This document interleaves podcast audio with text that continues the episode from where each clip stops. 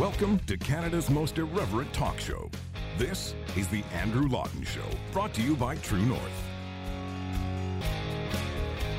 Coming up, the Canadian government puts free speech in its crosshairs and the dangers of the net zero climate target. The Andrew Lawton Show starts right now. Welcome to the Andrew Lawton Show, Canada's most irreverent talk show here on True North. There is no reason to mince words, no reason to pull punches. Free speech in Canada is under attack. This is not a new phenomenon. We've seen over the past several months the Liberals go all in on Bill C 10, a bill that would bring the internet and content providers under the regulatory purview of the government. We know culturally that cancel culture is ubiquitous, people that are deplatforming others. This is not a new phenomenon. But to see the war on free speech go in such a brazen direction from the Liberals nevertheless makes this a very dark day, not just in Canadian politics, but for Canadians and for liberty itself. And again, this, this may sound melodramatic. I don't care. This is a big deal. The Liberal government is bringing back a section that many people, myself included, cheered when it died, and that is Section 13 of the Canadian Human Rights Act. If you've been new into politics, you might not have been around for this, and that's okay. But in 2013, a conservative private members bill introduced by Brian Storseth repealed Section 13 of the Canadian Human Rights Act. This was the section of the CHRA that effectively allowed the Human Rights Commission to prosecute bloggers, columnists, journalists, people who said controversial things online, because it, said that there was an expectation of freedom from discrimination on the internet from all of the protected grounds of discrimination laid out in the Canadian Human Rights Act. And these protected grounds are the obvious ones race, sexual orientation. This is the act that Bill C 16, which uh, shot Jordan Peterson to fame, uh, expanded to include gender identity and gender preferences in its current form. So, all of that is now part of what's just been introduced this week by Justice Minister David Lametti, which is a regulation that would effectively allow for government to prosecute hate speech through the Canadian Human Rights Commission. I want to read from the bill itself so we are all on the same page about what's happening here. The government adds back to Section 13, by the way, where there was a hole from the conservative repeal this.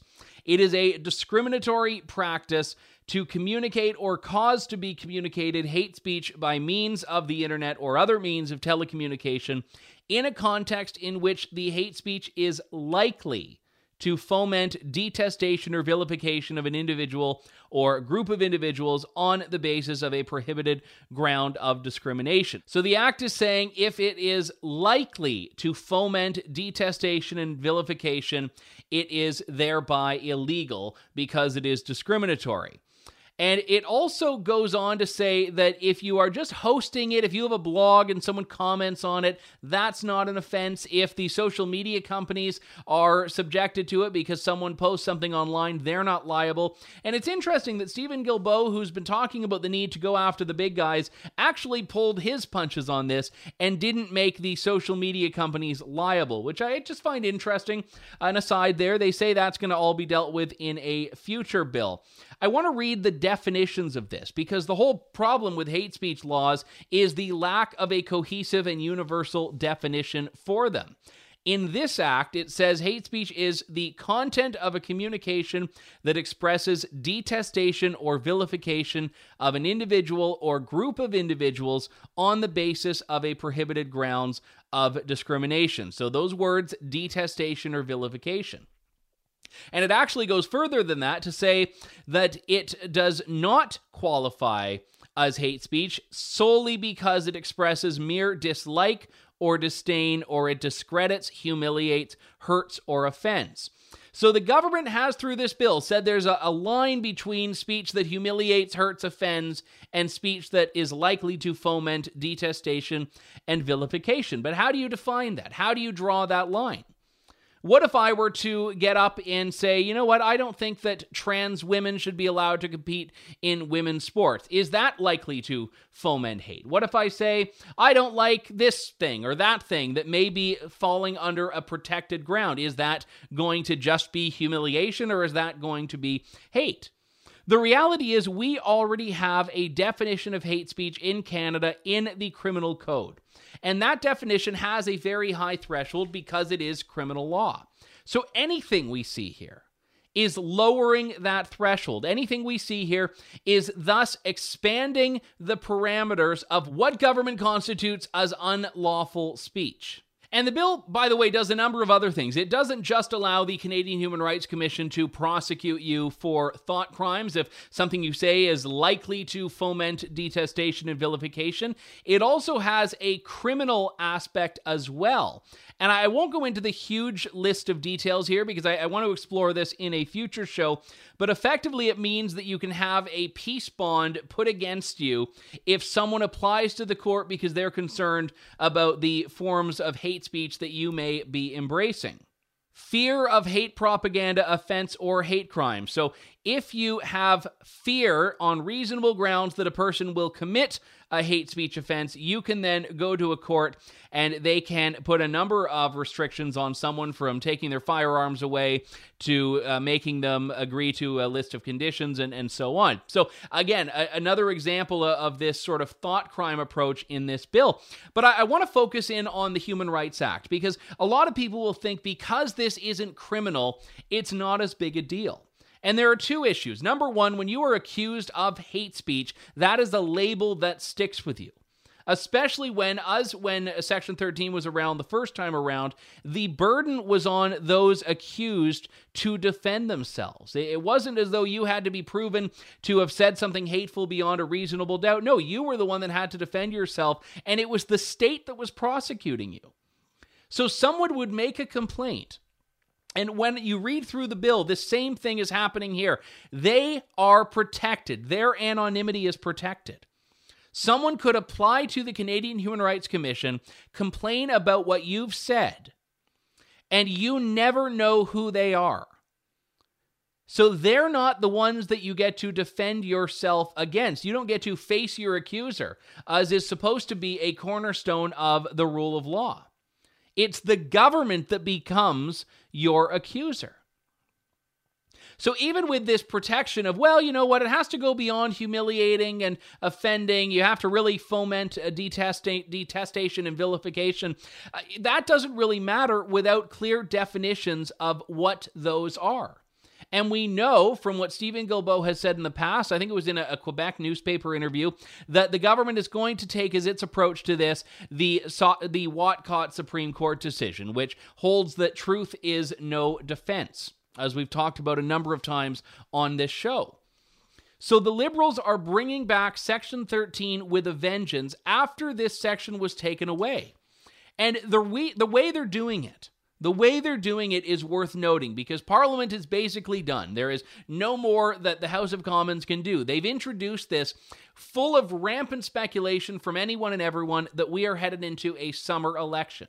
If that's the case, all the bills that haven't received royal assent before the election are dead. They're just gone, and they have to be reintroduced whenever the new government comes back.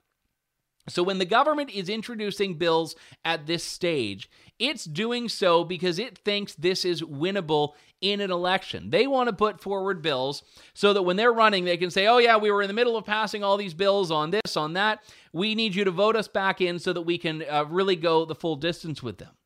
And, and that's almost more concerning culturally that the liberals think, and I fear are probably right, that censoring internet speech that censoring what people say online is a winnable position in an election. And the conservatives are going to rightfully respond and say, "Well, you know what? This is a bill that's anti-free speech, so therefore you, uh, you it's wrong." But the reality is, what the liberals are going to do, because they're very good at this. People call a lot of their opponents dumb, which you shouldn't do, because what the liberals are going to play on this is laying at the conservatives' feet speech that is in that gray area and forcing the conservatives to say, should that speech be protected? I mean, if I were Justin Trudeau and I were in a debate with Erin O'Toole and Jagmeet Singh and, and Yves Francois Blanchet, I would just read a bunch of horrific, horrific things and say, do you think all of those should be legal forms of speech? Force Erin O'Toole to defend it. But here's the problem we cannot, as free speech defenders, allow ourselves to get dragged into that. Because uh, anytime I've talked about it, someone says, "Oh, well, well, what about if someone says this?" I say, "I don't actually care."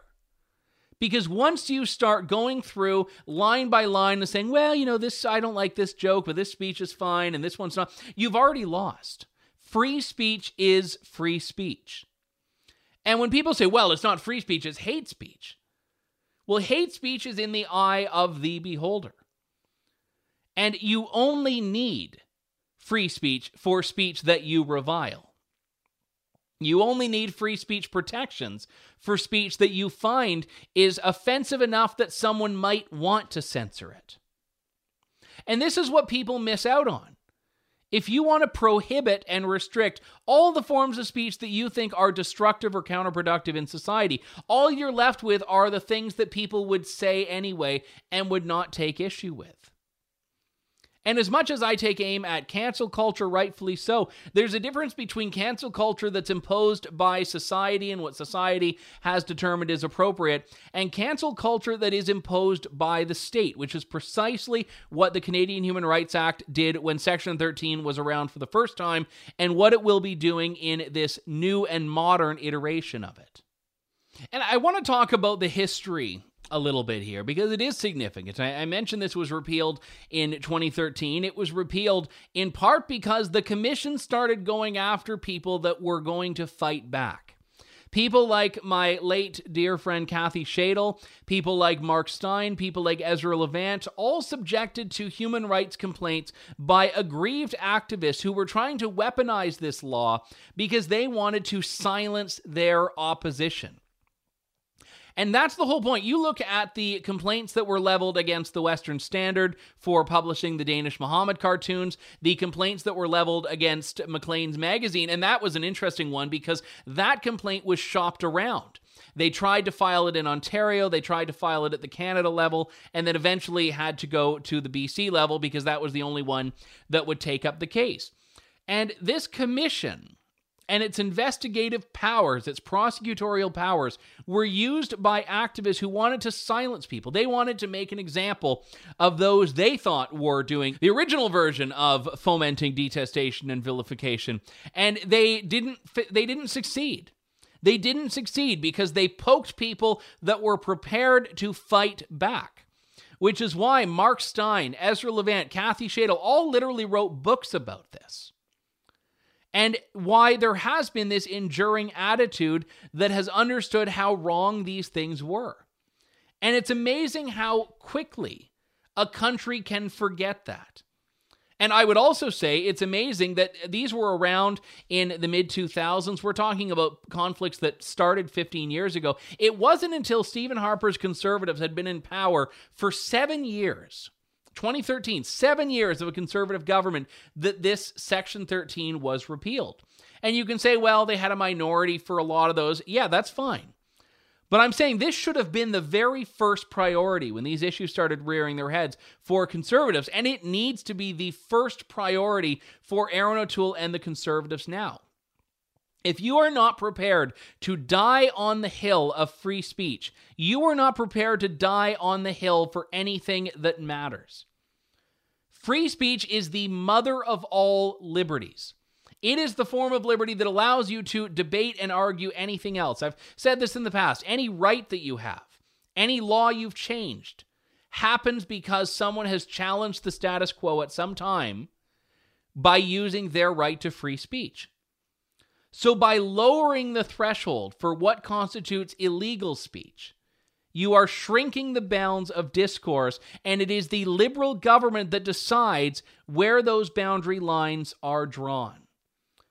On a cultural front, on a legal front, this is wrong. This is actually, I will go so far as to say, evil. A Western liberal democracy that does not protect free speech is not a Western liberal democracy.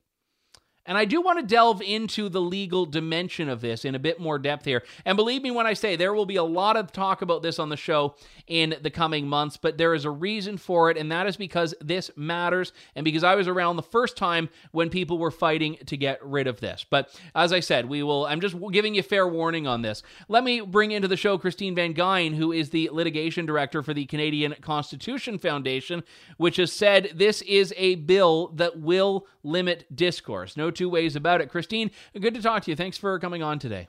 Thanks for having me on, Andrew.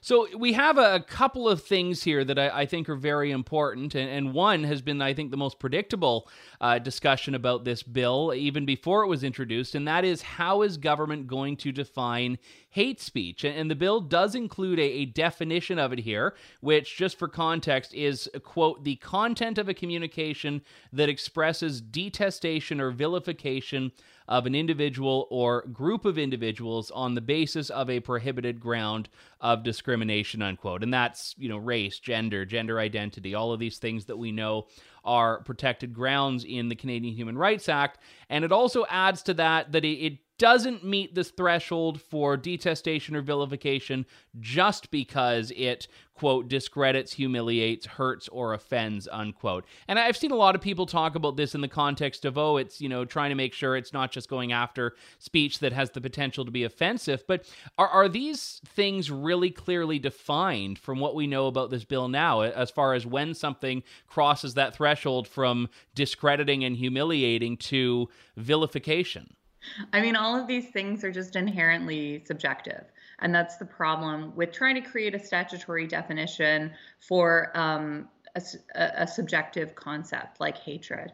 And, you know, there's a lot of existing case law that has dealt with the difference between um, these two notions, the detestation and vilification versus uh, hurt feelings and things like that. But one of the things that is so notable about this bill is it's brought back the civil remedy um, which means you can, as an individual, bring a, a, a claim to a tribunal um, about someone who has used what you believe is is hate speech. So if the definition um, is as it is, which I think has a huge amount of subjectivity in it, you're asking the public at large who can make use of this tribunal mechanism to understand the the real nuanced difference between um, what is and isn't hate speech under this statutory definition. And if you and I are struggling with it, and we are pretty deep in, into this stuff, um, I, I, think your average Canadian is really not going to know the difference. You're going to have a lot of frivolous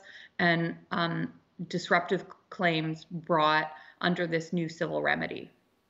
Yes, and that was exactly what happened when the Section 13 1.0 was around prior to 2013. You had people that were using it, they were shopping complaints to the Canadian Tribunal and to provincial uh, ones. They were going after columnists they didn't like, bloggers, and authors. And, and in, in seeing this, the one glaring issue here, when you talk about the civil remedy, is that the threshold for a civil wrong in the eyes of the law is lower than it is for a criminal wrong. So the hate speech definition that we have in criminal law, which is uh, very high by design as a threshold, is necessarily lower in this, is it not? Um, I, I believe it would have to be. I haven't reviewed the, the bill in detail, but it is a civil a civil remedy, which would suggest a civil standard rather than a, a criminal standard. Um, but you know that old remedy this old civil remedy, Section 13 of the Canada Human Rights Act, was repealed for a reason. Um, the reason was that the government of the day believed that that remedy was being abused. It had been highly politicized. That the um, the the remedy was being used to target certain types of speech and not other types of speech based on sort of like a political correctness standard. Um, and, and I think that there was a good reason to have removed that remedy. Um, this government is bringing it back, proving once and again, and, and expanding its scope to now include all kinds of online content. So they're proving once and again that they are they are one of the most anti-speech, anti-expression, anti-technology governments we've ever seen in this country. Um, and I think that this type of um, of arrogance by this government on imposing their views about what Canadians should and should not be allowed to say and how they should communicate it and creating even more government overreach and how to monitor it um, canadians should be very concerned I would agree, and we can talk about the subjectivity of, of foment uh, fomenting detestation or vilification.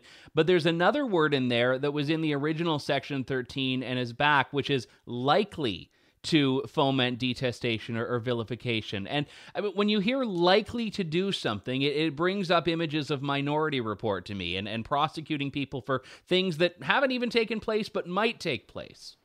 Um, yeah, so I think that that's a big another part of the the problem is this this vagueness standard um, in the law and and the whole subjectivity. And there's also um, uh, there's there's another another portion on um, on this that that has even more to do with this sort of minority port, report um, aspect, which is um, the this conditional. Um, I forget what it's. It slipped. The word is slipping my mind now, but it relates to to to to youth. Um, but but there are restrictions on conduct before they they actually happen. I I'm sorry, it's slipping slipping my mind. Oh, is this the the peace bond section? Yes, it's the it's the peace bond. Yeah, it's the peace bond aspect, um, which is is um, is really really troubling for for a lot of civil libertarians. This notion of peace bonds, which restrict conduct um, as as a condition of of of release for for a criminal act. So, um, but but this this is something that a lot of civil liberties organizations have raised concerns over this, new peace bond, um, and this is something that's also included in the legislation. Yeah, and just for context, so someone can go if they they're concerned about someone's speech theoretically to a, a court and apply to have a peace bond applied. And, and if you have one of these uh, applied to you, I, I, was looking through this section. You could have lawfully owned firearms taken away. You could be forced to do drug tests. You could be uh, as well subjected to wearing a, a, monitoring bracelet. So you have very real limitations of your freedom. And, and you're right, based on a, a, crime or an offense for which you have not been convicted or per, perhaps even charged. Yeah, so this is why there are a lot of concerns with peace bonds, like sort of generally, but in this particular contest ten, text where it relates to expressive activity, um, it's it's extreme seems like extreme government overreach. I apologize, the word slipped my mind. I don't know how that happened no, it, these th- I trust me. I try to get these things out of my mind as quickly as they can. So no, no, no judgment on that. I, I guess the the question that I, that I would ask you, and I, I, know we're getting long ahead of ourselves here because a bill like this uh, will not even be debated in Parliament before summer, and if there's an election, it completely goes away and, and would need to be reintroduced. But but are things like this, in your view?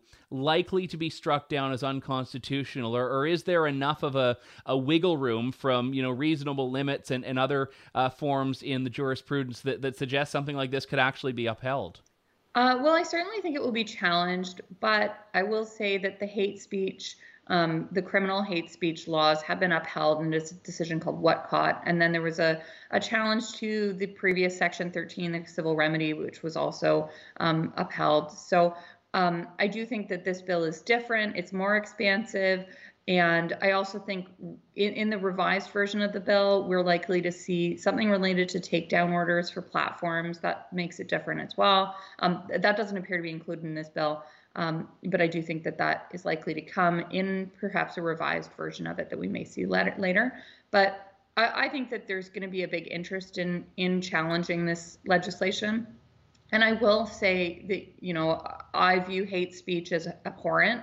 I view racism, um, homophobia. These things are abhorrent, and and these are ideas that are are nasty ideas that we should we should explain why they're they're nasty ideas. And if you have people just lurking on the internet, um, secretly sharing sharing terrible ideas and concepts without confronting them and explaining why those notions are wrong you'll never you'll never end up with with a better society instead you'll have a society that criminalizes teenagers for for burning pride flags and that's that's not a good direction for society very well said. Christine Van Geyn, Litigation Director for the Canadian Constitution Foundation. Christine, thank you so much. Always a pleasure.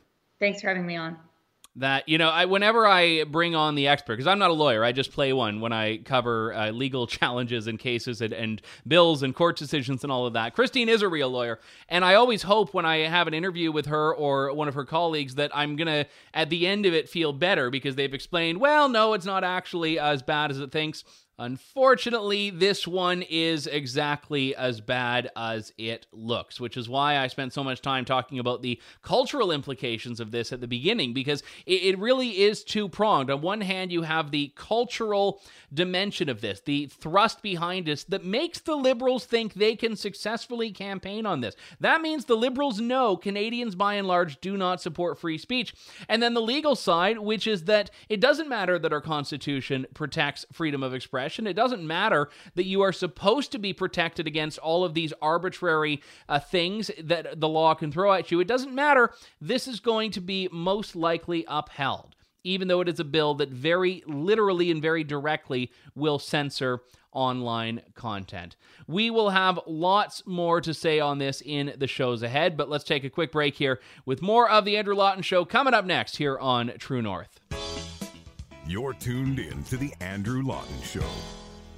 Welcome back to the Andrew Lawton Show. You wouldn't think countries around the world would be racing to get to zero, but that's exactly what they are doing when it comes to net zero, the magic words that are the fuel for the global climate change discourse. By 2050, the world has to be at net zero in terms of emissions. This is the goal, this is the target. Doesn't matter what the economic cost to get there is. And as we hear in a fantastic column I want to promote right now, there is a great cost. The Epoch Times, Why Net Zero is a Suicide Mission for Canada.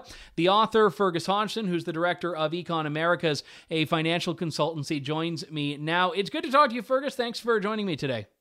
Andrew, my privilege, and I'm just I'm a great fan of your work. So glad to be with you. Well, that's how you get invited back when you open with that. I, I appreciate your kind words. Uh, talk to me first for people that aren't as uh, familiar with this. What what does net zero mean, and, and then what are the implications of that for Canada? Yeah, great question because it can be cryptic. Net zero means that our human activities contribute as much greenhouse gases as we remove from the air. So, in, in other words, we don't increase the, the quantity of greenhouse gases in the air relative to what they were previously. Now, that's obviously a very difficult task because we cannot, we simply cannot get our greenhouse gas production down to zero. That means there have to be some forms of offsets, which means literally removing greenhouse gases from the air or capturing them before they get in the air. And this is no easy task. I don't know how much detail you want me to get into, but but basically it means a profound restructuring of the energy sector.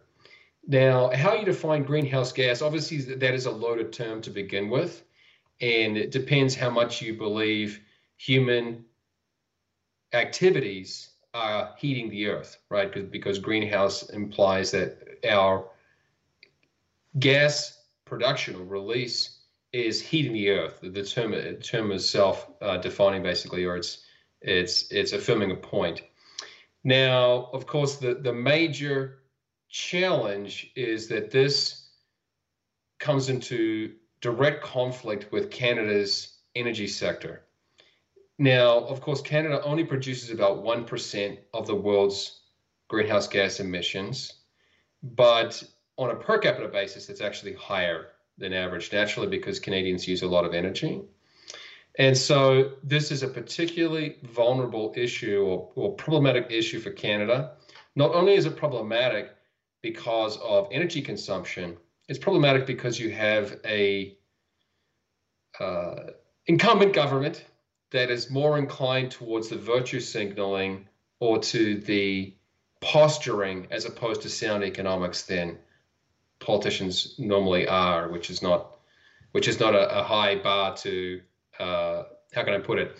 I'm not saying that governments in general are inclined towards sound economics, but the Canadian government is particularly uninclined towards sound economics, and that is why we have a, a, a profound problem of achieving this target. Now, the stated goal is 2050, so just a generation away.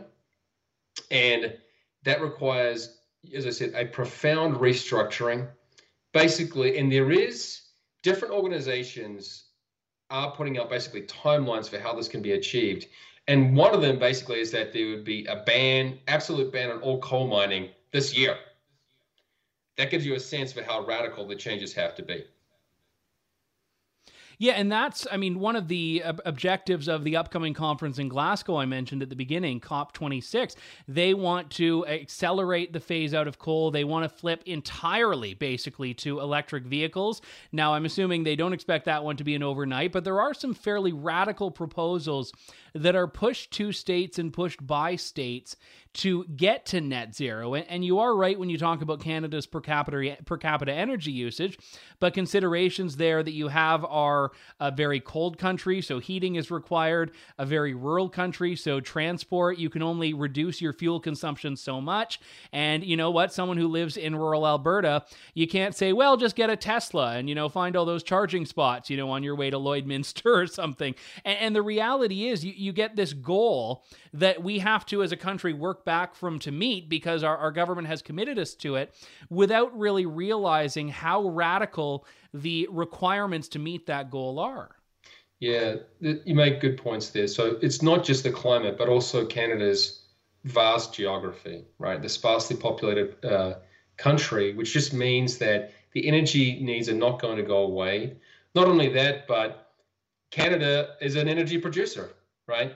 So if we were Singapore trying to cut down, it wouldn't hurt us so much because we're not an energy producer. But if a fundamental producer in our economy, value adder in our economy, is energy, we are shooting ourselves in the foot if we think we can just make radical changes and cut energy production and not have a serious dampening effect on our economic prosperity. Now, yeah, there's so much to, to say about this. Uh, anyone who thinks that just switching to electric vehicles is a smart idea, I encourage you to watch the documentary documentary Planet of the Humans. Now, ironically, this comes from oh, I've forgotten his right name right now, but this this is a documentary which just goes through a lifetime environmentalist exploring how to make renewable energy and its cost effectiveness. And it's just a very sobering review of the case that a lot of these touted saviors just are false gods. So biofuels, for example, or um, or many of these solar projects, the energy required to create them often is greater than their, their lifetime energy they will create. and biomass where you basically uh, cut down trees and burn them in such a way as to capture their energy is obviously tremendously destructive to the environment. So a lot of these alternatives are just false gods. Any and the what I've found in this discussion is that the people who promote net zero 2050 and not just net zero 2050 but um, I'm, I'm calling in from Utah in the United States. The uh, whole, you know, green agenda or the uh, the broader plans, the the people advocating for them don't want to get into debates about economics or the precise uh, details, cost of cost, cost and benefit. They want to promote the likes of the Green New Deal with fear fear mongering, hyperbole. And the antidote to that is a great book, Apocalypse Never. And it just goes through one by one and basically debunks a lot of these outlandish claims. The most notorious is of Alexandria Ocasio Cortez saying that the world is going to end in 12 years. Now, but, but yeah, but that was like wasn't that two years ago? So we've only got 10 years left now. Come on, get with it. Yeah. So and he, he just goes through where that number came from. And it just shows you, unfortunately, that these silly claims, you know, fear, fear sells, fear works. And so claims about the world coming to an end are causing people to go for any solution no matter how radical, no matter how detrimental, without thinking it through first, it causes this gut or knee jerk reaction that goes around our logic. Let's just be honest about engaging in such endeavors. The arguments that you read on the government of Canada website or the proponents website are basically that this these net zero 2020 2050 plans are win-wins that doing this is going to revolutionize our economy and make it so much more profitable and we're going to be so cutting edge come on now just admit the fact that this is going to cost and in canada there there are numbers here now i i always forget the right ones but basically between 312,000 and 450,000 energy sector workers are at risk of displacement.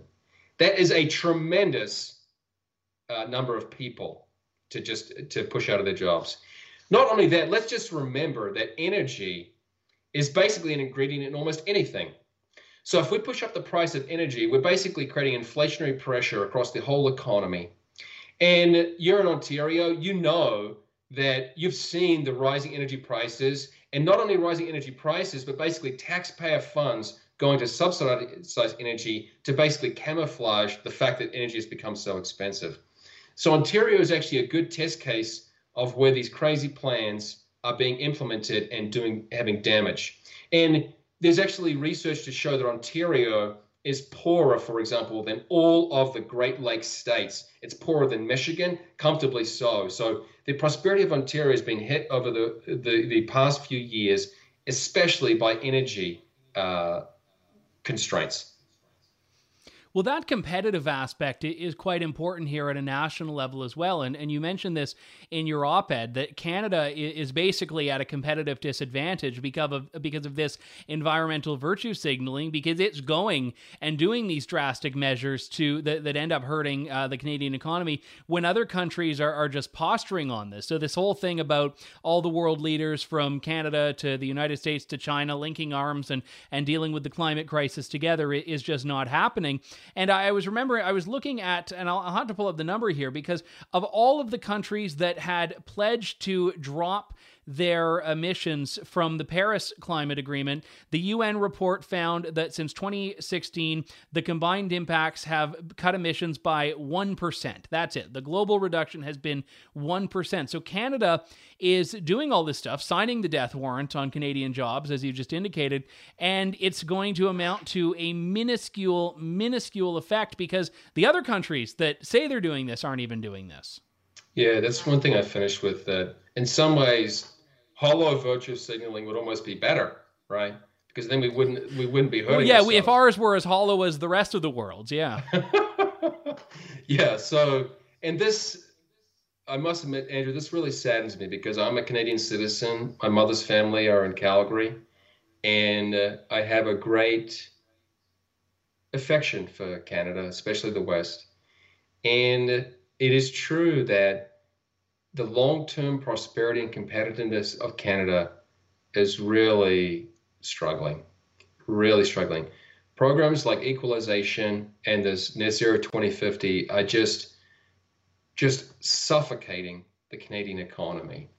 And in the long run, there's actually good evidence to show too that Canada is attracting weaker immigrants relative to the United States.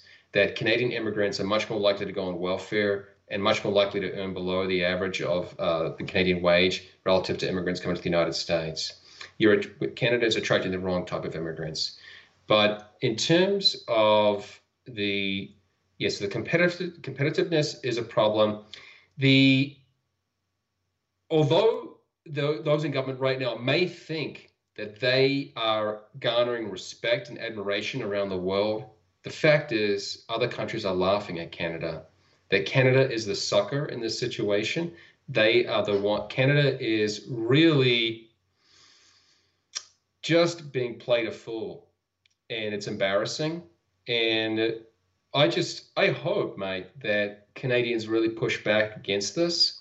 Now, whether that will happen, I'm not sure. This is why I'm an advocate for independence, to be frank, which is another discussion. But the I just fear that the areas of the country, Newfoundland and Labrador, Saskatchewan, Alberta, are not politically influential enough to really fight back. And uh, ironically, one way this might might the, the one of the breaks on this insanity, this net zero 2050 insanity, may be the fact that no one's no one's there to pay for equalization. Because for basically, well, for decades, Albertans have sent about 5% of their economy to pay for equalization year after year. And people in places like Nova Scotia and Quebec have been getting about 10% of their economy. Well, maybe not, not Quebec, in, in Nova Scotia, it's about that. They'll be getting a tremendous portion of their economy simply in equalization payments. Now, when that gravy train dries up, I suspect the other provinces might get a wake up call that we've been living high on the hog on the wealth of Alberta for so long, and we've killed the golden goose. But whether it's going to be too late, I'm not sure. And I, anyway, so it's it's it's a very prickly issue, and it's just my main motivation for writing an article like this is just trying to make people aware that when we engage in decisions like this, there is a trade-off. Stop pretending that totally restructuring the energy sector and ratcheting it down by 50 to 75 percent is going to somehow be to our benefit. It is not. That's lunacy. And all these, you know, bought and paid for intellectuals who back that are just intellectual prostitutes. Very well said. Fergus Hodgson is the director of Econ Americas and the author of this great piece in the Epoch Times Why Net Zero is a Suicide Mission for Canada. Definitely a message that needs to be heard. Fergus, thanks so much for coming on. It was a pleasure. Thank you, Andrew. Best of luck with your show. Cheers absolutely brutal. And I was actually on a press conference, believe it or not, for the United Nations, maybe it was a, week or so ago. And we were talking about the upcoming UN Glasgow summit. And I had asked about it because one of the goals here is they want to keep the temperature increase to 1.5 degrees above pre industrial levels by 2100. And why this is so important is because they could not, all of the countries in the world that were thumping their chests about climate in 2015 at Paris could not agree to meet the 1.5 degree target. So they settled on 2 degrees, and now they're all saying the UN and, and the rest of these climate hucksters that are telling us we need to destroy our economies are saying, oh, no, no, no, 2 is not enough. We've got to keep 1.5 alive. And I had asked about that. I say, is this even viable? And they say, absolutely, this is the goal. And you can see it on the COP26 website. And when you look at how aggressive the climate change measures that Canada has put forward now now are and accept that those are not going far enough, we have to, as a country, ask what is next. And I was glad Fergus Hodgson laid this out as well as he did. So we have to wrap things up there. My thanks to all of you for tuning in to the program. This is the Andrew Lawton Show on True North. Thank you, God bless, and good day. Thanks for listening to The Andrew Lawton Show. Support the program by donating to True North at www.tnc.news.